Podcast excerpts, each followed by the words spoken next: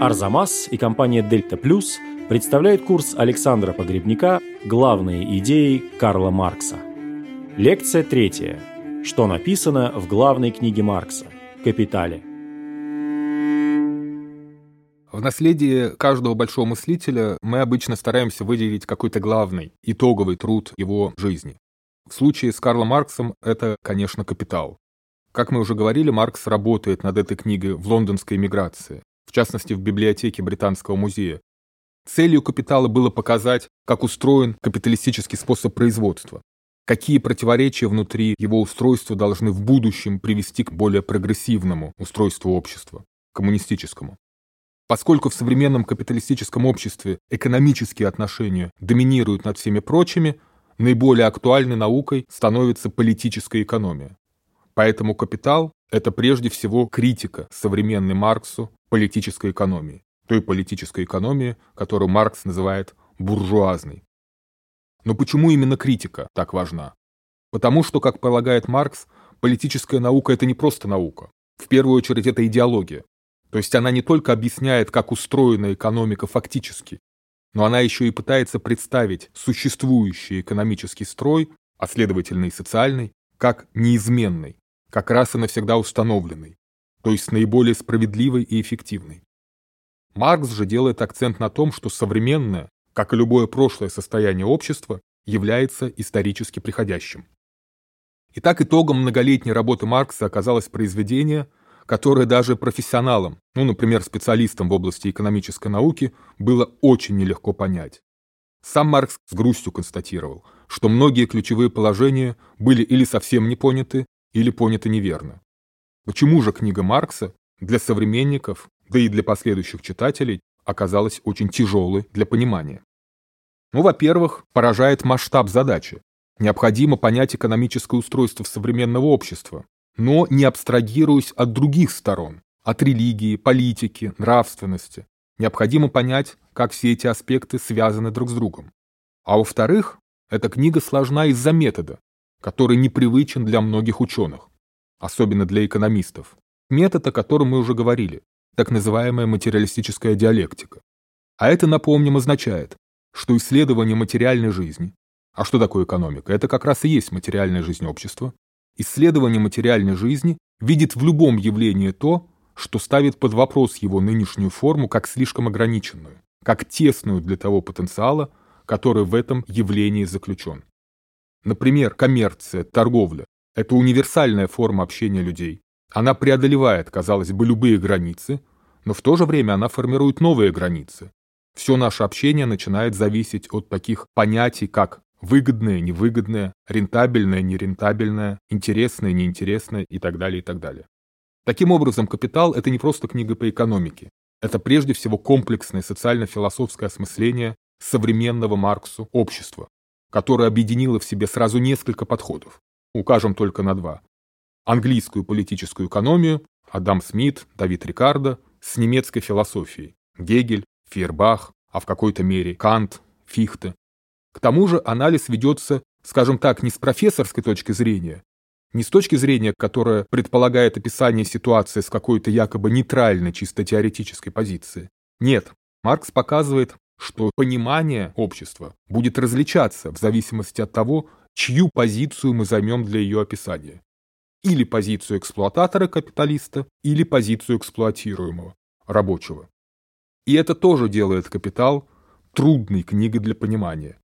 Наконец, нельзя не отметить, что «Капитал» замечателен еще и в эстетическом, художественном плане.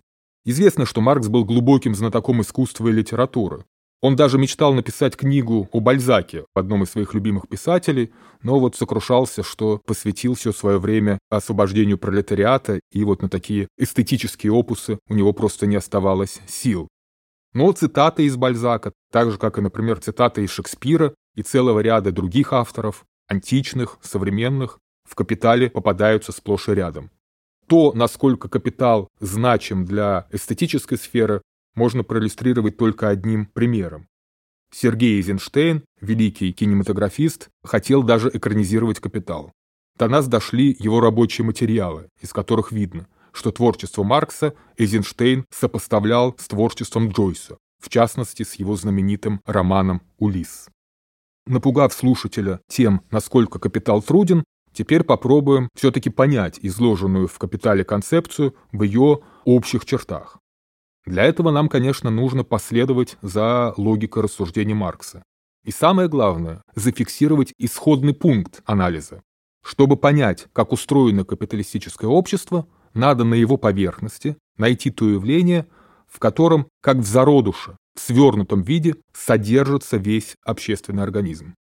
Первая глава первого тома «Капитала» начинается со знаменитой фразы Богатство обществ, в которых господствует капиталистический способ производства, выступает как огромное скопление товаров. А отдельный товар – как элементарная форма этого богатства. На что здесь надо обратить внимание?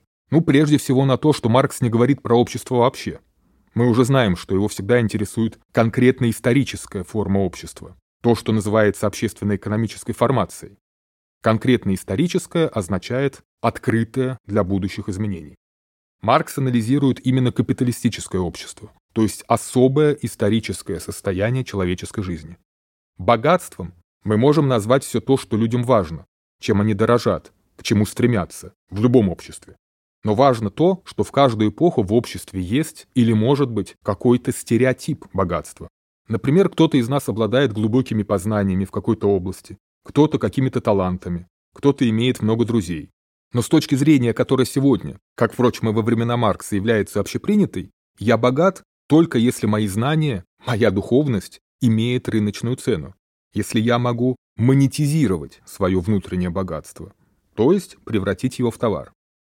Кстати, не случайно, с точки зрения современной экономической теории, дружба, например, это социальный капитал, некий способ подстраховки. Мы инвестируем в друзей какие-то ресурсы, надеясь, что в будущем они подстрахуют нас в каких-то ситуациях. Это типично капиталистическая буржуазная логика.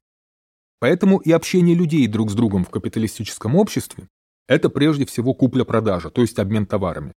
То, что не продается и не покупается, все равно находится как бы в тени товара. Например, есть неподкупные люди. Это их личное дело, что они неподкупные.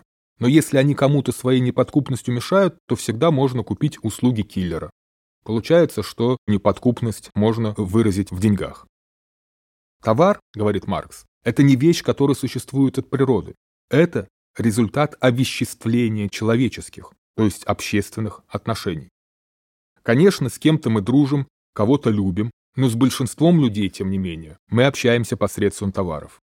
Возникает иллюзия, что только благодаря товару нам есть о чем пообщаться. Товар как бы задает рамку, тему для разговора. Без него мы как будто бы неинтересны друг другу, ну если только не фиксироваться на каком-то узком кругу близких людей. Итак, товар – это именно форма богатства, которая доминирует в современном капиталистическом обществе. Не все, чем мы обладаем, как чем-то важным и интересным для нас, вписывается в эту форму. Но надо сразу же ответить на вопрос, чем определяется эта форма. Маркс отвечает на этот вопрос так. Прежде всего, товар должен удовлетворять какую-то потребность. Он должен быть полезен. Но полезные вещи, как мы знаем, есть в природе. Однако сами по себе они товарами не являются, и вот почему. Мы, люди, ничего не вложили в них от себя. Они достались нам даром. А значит, хотя они и обладают полезностью, но они не обладают стоимостью, стоимостью как таковой, которую Маркс связывает с количеством того труда, который мы затратили чтобы произвести данный товар. То есть товар – это не только полезная, но и трудная вещь. При этом важно еще и то, что товаром произведенная нами вещь становится лишь в том случае, если имеется в виду полезность этого товара не для меня, а для кого-то другого. Вот это свойство удовлетворять чью-то потребность Маркс называет потребительной стоимостью товара. Товар поэтому всегда предполагает обмен, Наш товар удовлетворяет потребность нашего партнера, его товар удовлетворяет нашу потребность. И произведя что-то именно в форме товара, мы ориентируемся на эту способность товара к обмену. Но потребительная стоимость – это только качественная сторона товара. Например, сладость сахара или интересное содержание книги. А ведь в обмене важно еще и количество, в котором сахар, например, обменивается на соль или литература на музыку. то, что определяет ту пропорцию, в которой один товар обменивается на другой, Маркс называет просто стоимостью, в отличие от стоимости потребительной. Понятно, что если мы эту стоимость выразим в деньгах, то она будет дана нам в привычном облике цены товара. Но возникает вопрос, что же сообщает товару эту двойную, то есть качественную и количественную определенность? Мы ведь не просто меняем сахар на соль, а определенное количество сахара на определенное количество соли. И та, и другая сторона, с точки зрения Маркса, определяется трудом, который, если внимательно присмотреться, тоже двойственен, потому что в труде есть конкретная и абстрактная стороны. Например, кондитер, учитель и дворник создают вполне конкретные потребительные стоимости – пирожные, знания, чистоту. Но есть в их труде и нечто общее, ведь все они тратят свое жизненное время и силы. И вот это-то Маркс и называет абстрактным трудом. Когда учитель дает знания, он создает потребительную стоимость. Но поскольку, давая знания, учитель затрачивает свое время и свои силы так же, как это делает любой другой трудящийся, он вместе с потребительной стоимостью создает и просто стоимость товара. Стоимость – это, по сути дела, трудоемкость. Если мы зададим вопрос, почему две разные потребительные стоимости обмениваются друг на друга в определенном отношении, например, 1 к 5, то ответ будет такой. Потому что количество абстрактного труда, воплощенное в каждом товаре, будет соответствовать именно такой пропорции. Первый товар окажется в 5 раз более трудоемким, чем второй. Конечно, труд бывает относительно простым и относительно сложным. И час простого труда создает стоимость меньшую, чем час сложного. Если за свой труд дирижер, известный дирижер, получает 100 раз больше дворника, то это просто означает, что на уровне абстрактного труда дирижер затрачивает гораздо больше усилий, чем дворник. Сходу это может показаться неочевидным, но давайте предположим, что в каждом часе труда дирижера заложено то время, которое было потрачено им на получение образования, на развитие и сохранение своего таланта. А ведь можно еще говорить о том, что в труде дирижера содержится также и вклад предшествующих поколений, как минимум родители этого музыканта, которые совершали какие-то усилия для того, чтобы его вырастить, направить, создать ему обстановку, условия для развития своего таланта и так далее, и так далее. И вот тогда нам вот эта вот разница интуитивно становится понятной. Разница между трудом дирижера и трудом дворника. Кроме того, говорит Маркс, важно понять, что стоимость того или иного товара, конечно, зависит не от индивидуального вложения труда. Ведь мы можем представить себе какого-нибудь нерадивого, очень медлительного производителя, который затрачивает очень много труда. Но это вовсе не означает, что большие затраты труда на рынке будут оценены в большем количестве денег. Поэтому, говорит Маркс, мы должны исходить из среднего труда. Ну, например, если я целый месяц готовлю такую же лекцию, какую кто-то готовит за день, а кто-то за неделю, то никто не заплатит мне больше, чем им. То есть, если мы представим себе, что в производстве какого-то товара участвуют сотни рабочих, каждый из которых более или менее быстро работает, то вот тот усредненный труд, усредненные затраты труда и будут выражать стоимость того или иного товара.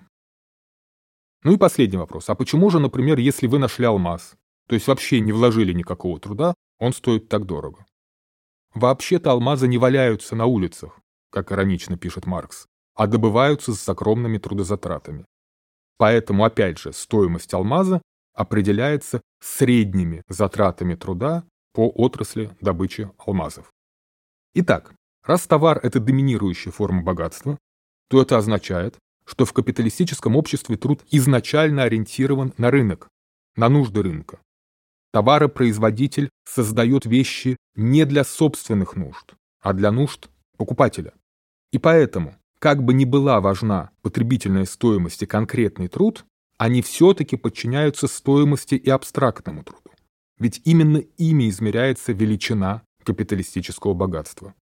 Стоимость товара изначально принимается во внимание, когда люди производят предметы именно как товары. То есть, если вы пишете книгу и реализуете какой-то свой творческий замысел, это замечательно. Но в рамках рыночной экономики, если вы делаете это как профессионал, вы должны еще принимать во внимание продаваемость, реализуемость вашей книги, и таким образом потребительная стоимость вашей книги будет лишь предлогом реализовать стоимость. Поэтому неверно понимать смысл абстрактного труда в концепции Маркса только как некоторую интеллектуальную конструкцию. Абстрактный труд – это абстракция, но прежде всего эта абстракция существует в реальности, именно потому, что целью наших конкретных занятий является получение денег. Говоря коротко, деньги и есть тот инструмент, с помощью которых любой конкретный труд преобразуется в абстрактный.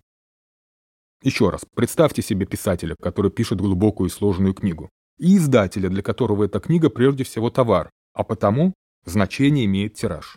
И вот когда писатель подчиняется по желанию своего издателя быть доступнее, он в реальности, а не в теории, абстрагируется в своем ремесле от тех моментов потребительной стоимости, которые усложняют ее реализацию на рынке.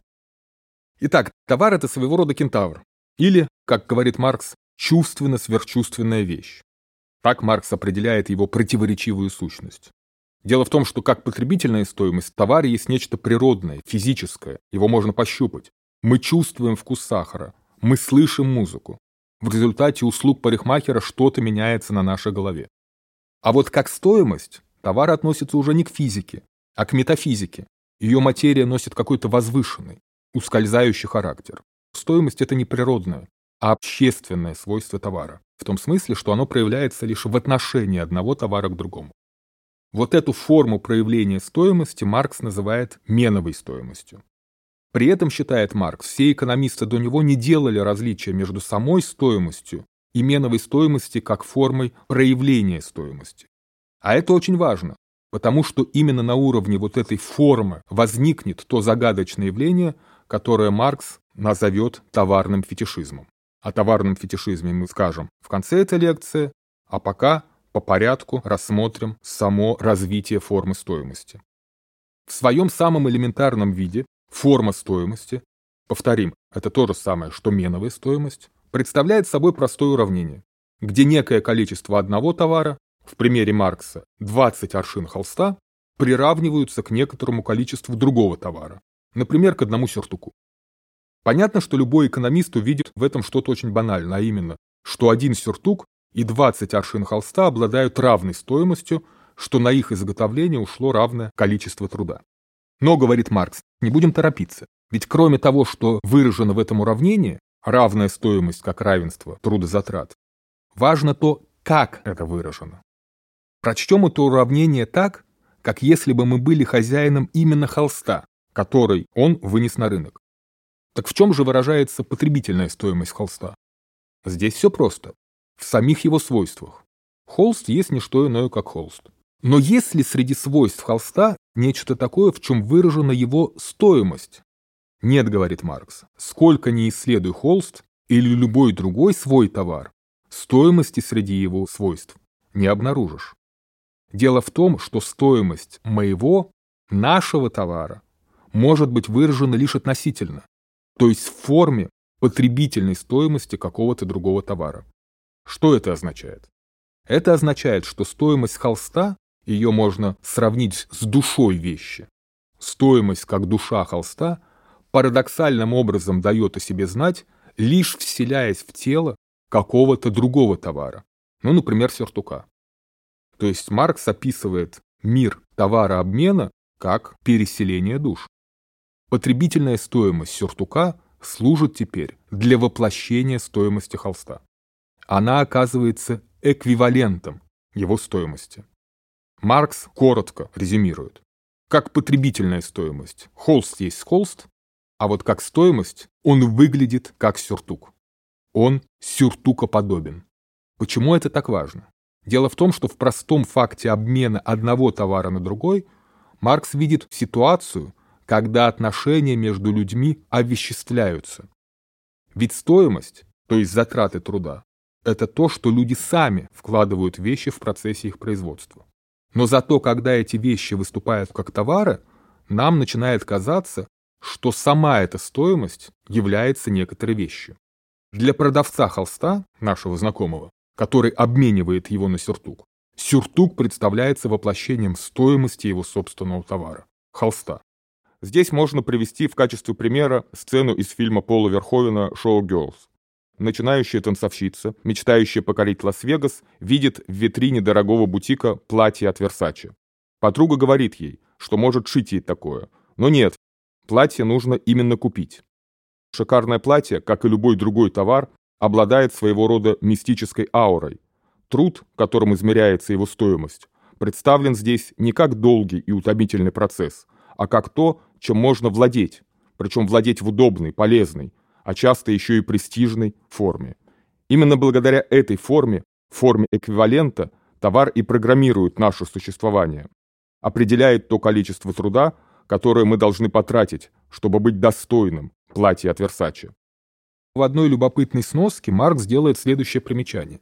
Вообще говоря, в некотором смысле человек напоминает товар.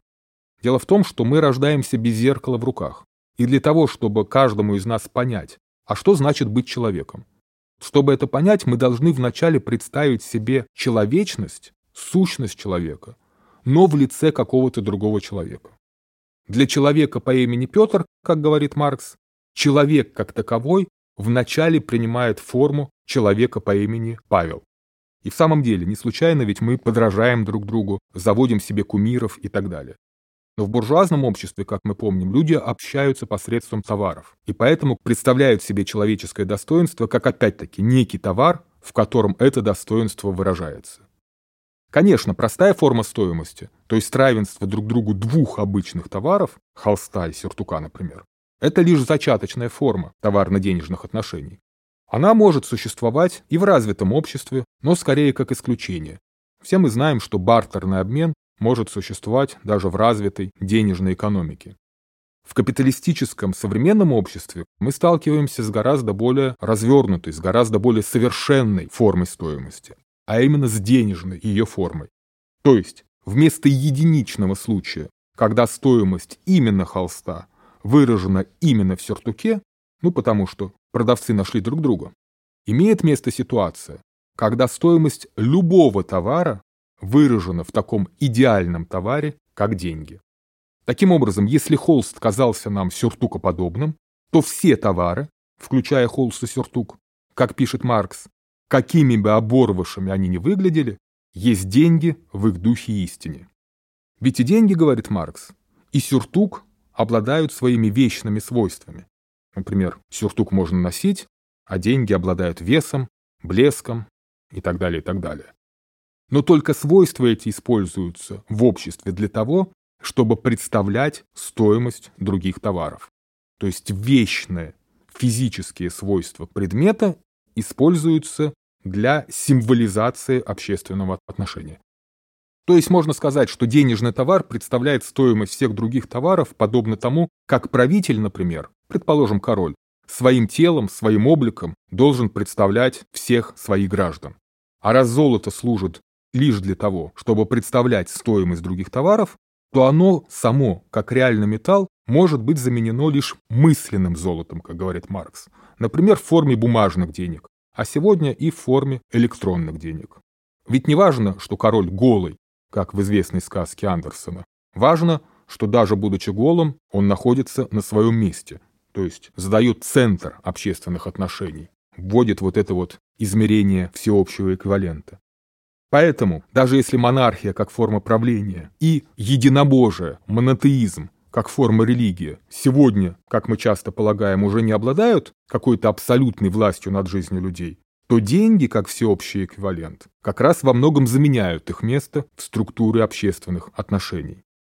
Можно даже сказать, что деньги, неважно, рубль это или еще какая-то валюта, это как бы бог или абсолютный властитель, а все остальные товары это ангелы или министры. Теперь вернемся к тому, что мы уже анонсировали. Почему в итоге своего анализа Маркс говорит о фетишизме товаров и денег?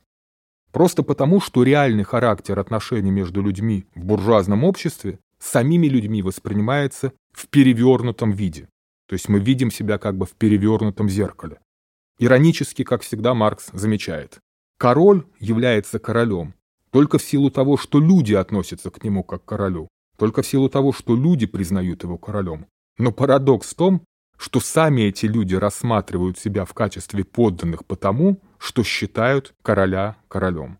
То есть вообще-то король зависит от подданных в реальности. Но люди воспринимают ситуацию так, что их собственный статус подданных зависит от того, что в обществе есть король. Это и есть эффект перевернутого зеркала. И то же самое происходит на уровне товара и стоимости. Стоимость, которую мы реализуем сами своим собственным трудом, мы начинаем воспринимать в качестве свойства, которым объективно от природы обладает товар-эквивалент, например, деньги.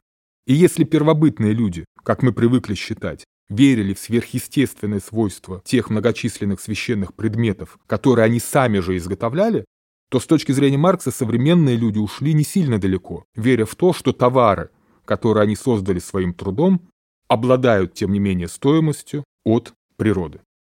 Заметьте, что от того, что мы поняли Маркса, мы, тем не менее, не перестаем сами быть товарными фетишистами. Хотя бы уже потому, что на практике мы продолжаем подчинять свое жизненное время всем тем требованиям, которые нам предъявляют товары и деньги. Мы же помним, что дело ведь не только в сознании.